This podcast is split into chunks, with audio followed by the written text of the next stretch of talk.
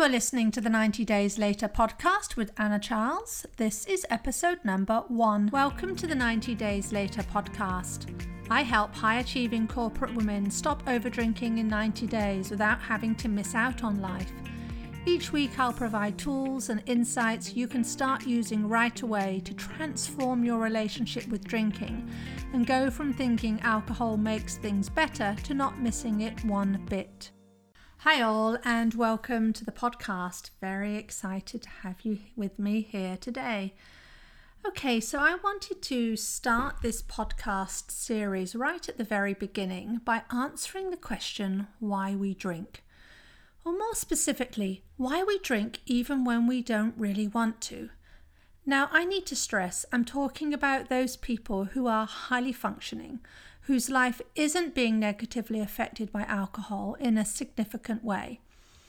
If you're an alcoholic, where you're drinking to avoid withdrawal symptoms, or if you believe you are addicted, well, that's something different and not what I'm dress- addressing here. But if you think you drink a little too much, or if you find it hard to stop or to say no, but you're completely functioning in life, you know, things are going well, you're holding down a job, you have constructive relationships, then the reason for most people why they struggle with alcohol is really rather mundane. It's habit. It's something our brains have learned through repetition, and that's it. Before we explore this further, let me say what this does not mean. It doesn't mean you're broken. It doesn't mean you're powerless. It doesn't mean you need to declare yourself helpless or vulnerable or that you're incapable of change. It really means your brain is functioning well and that you're a good learner, a very good learner, in fact. It's that simple. You drink because your brain learned to drink, and you were the one who taught it. But you didn't just teach your brain to drink, you taught your brain to desire and expect drink after work, at restaurants, with friends, at the weekend, at celebrations, when you get bad news, when you go to visit a particular friend. I mean, this is how habits are formed. Let's look at this.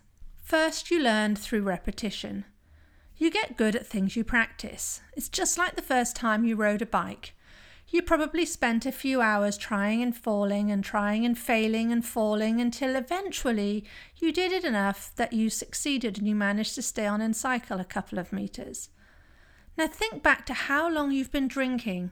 That is a lot of practice. No wonder you got good at it. The second way you did this was you learned through triggers and cues. Now, the reason most people don't crave alcohol at breakfast is because we haven't taught the brain to drink alcohol at breakfast. Sunday brunch, maybe it's okay to have a glass of champagne, but if you were to pop the cork and drink a glass on a Tuesday before heading out for work, then most people would say that's a bit weird. And the point is here that cravings don't just appear. You're not having cravings at any old time. You're having cravings at the moments you've taught your brain to desire alcohol, at trigger points. And these may be trigger times or locations or emotions. You come in from work, so that's a trigger time. You pour yourself a glass of wine. Go to the theatre, you get an interval drink. You hear bad news, that's an uh, emotional trigger. You pour yourself a glass of wine. You see how the brain has developed a habit, but you didn't just learn on your own, you learned from people around you, from your colleagues that the end of the week is celebrated with a couple of rounds at the pub, from your family that champagne or failing that another fizzy alcohol is to be popped at celebrations. And all this is reinforced by society as a whole. It's no wonder you get good at it. Alcohol is so normalized and accepted in society, it's everywhere. Images of smiling faces on TV with drink in hand teach us that drink is fun. Think of the scenes of joy in films with people in restaurants drinking and chinking glasses, of the sophisticated scenes in the bars with a cocktail in a fancy glass, or a cocktail with a funny name. Think of the scenes when someone's upset, they've been fired from their job, lost a loved one, they reach for the booze and drink themselves into a stupor.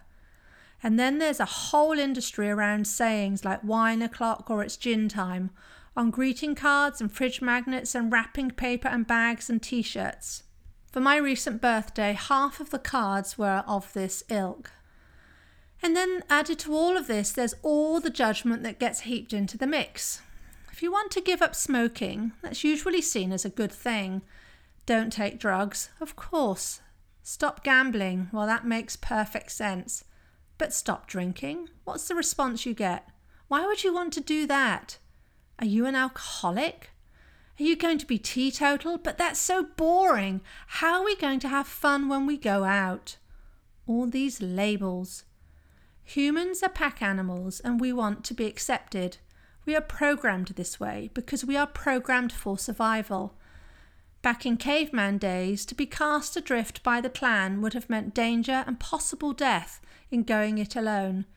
So we don't want to feel we're alone or ostracized, so we end up drinking when perhaps we wouldn't ordinarily. And for all the same reasons, it's no wonder it can feel hard to stop when you decide that perhaps you're drinking a bit too much. This is why it can seem scary when we seem to involuntarily drink and we wonder things like, Am I an alcoholic? We fret and think, I drank a glass of wine even when I didn't want to drink.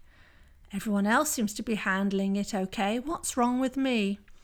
But what I want to say to you, if you're thinking this sort of thing, is don't worry. Nothing's taking over you. It all makes perfect sense. It's just that you've learned how to desire alcohol. Think back to when you first drank. You probably didn't like it. It probably took you a few drinks or even a few years before you learned to desire it. You weren't born desiring alcohol. Desire is something that's learned. Now, you are helped in learning this habit of how to desire alcohol by your brain because our brains are programmed to be efficient, which is the second reason why we drink. Every day we do dozens of things that we've learned and do without much thought. Think about picking up a pen. You just do it. You don't have to think, I need to put my hand out, put my fingers out, stretch down, grab the pen between a finger and a thumb, and then lift it up. No, no, no. We just do it automatically pouring a glass of water, walking. There's hundreds, if not thousands, of these daily routines that you can think of, which we do automatically. Because imagine how long everything would take if we had to concentrate on all of these things. Now, we experience the same type of automatic behavior when it comes to whole routines, just like driving a car the same route to work or brushing your teeth twice a day. There are so many day to day things we've taught our brain to do and we do this because it saves energy for other new things we have to tackle, which require more brain power. And think about it, we even use those words brain power. Things like driving to a new place, or learning a new recipe, or starting a new job. Finally, we reinforce this quest for efficiency through having thoughts about alcohol that promote the habit in our brain. And you may not even know you're doing this.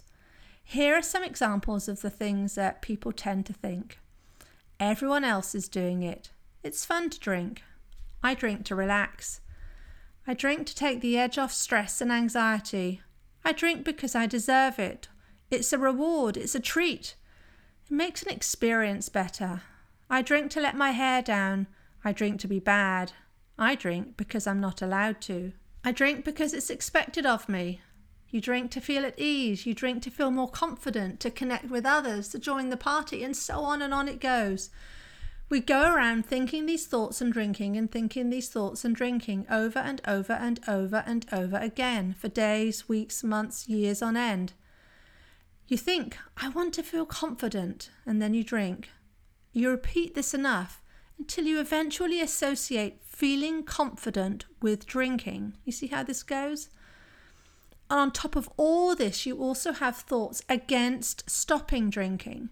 You think things like, it's so boring. Who drinks apple juice in a bar? It's embarrassing. People will think I'm an alcoholic. They'll think I've got a problem. I'll feel stigmatized. I'll be accused of being sober and boring. I'll be questioned about not drinking and feel pressured into explaining myself. And what will I say? I'll feel the need to justify not drinking, and then I'll feel deprived. And, well, in any case, the whole experience will be that much worse without a drink in my hand, so why bother? You see, you're getting it from both sides. You're getting the thoughts that encourage your desire to drink, things like it's fun, and you're getting the thoughts that dissuade you from stopping, things like it's boring. And all of these thoughts run automatically and below our consciousness, and they keep us drinking. Ultimately, all these things point to the same thing. We just want to feel good. And we learn unconsciously that drinking is how we do this. This is what we teach our brain. So when you try to change the drinking habit because it really isn't serving you, and you try to say no, then suddenly you're in this dilemma. If drinking was what you did when you wanted to have fun or to feel accepted or more confident or did the, it was the way you dealt with pain or disappointment, then what on earth are you supposed to do now? Your desire to feel good isn't just going to go away. If all this sounds like you, you want to drink while not wanting to drink, and you want to stop while having thoughts against stopping, you're normal. I was there too. It means you're healthy and you're a good learner, like I said at the top of the podcast. It means your brain has associated reward with drink and it's learned it really, really well. There's no need to hide in shame and to not want to talk about it. What you're doing makes absolute perfect sense. It explains why you go to a bar intending to drink water but ask for wine instead. So if you're beating yourself up about this, it's time to stop doing that right now. And that's your action for this week. Cut out all the bad mouthing you say to yourself, and you know you do this when you accept the drink you had intended to decline. Because labeling yourself isn't going to help you get to where you want to be. So, in summary, there's a very simple and understandable reason why you drink it's a habit. A habit you've taught yourself and that you have perfected over years of repetition. A habit your brain runs very efficiently, thank you very much and which you encourage with your own thoughts about drinking. But as with any habit, this doesn't mean it's permanent, none of this does. If you want to change it, you can, and I can help you do this. More next week. In the meantime, I'm offering a free web class on how to transform your relationship with alcohol. The link is right there in the show notes, and I've created it especially for you. Thank you so much for listening to the podcast. Now, whether you are looking to just take a breather from alcohol, cut back over the long term, or quit entirely, I'm inviting you for a discovery session to see if we can help you over here at 90 Days Later. This is a completely free of charge, no strings attached call. If you want complete freedom around alcohol, having a coach is the way to make it happen. So, what are you waiting for? You can sign up right there in the show notes. If you enjoyed today's show, I would really appreciate it if you would leave a rating and review to let me know and to help others find the 90 Days Later podcast. You can click in the link in the show notes for step by step instructions on how to follow, rate, and review.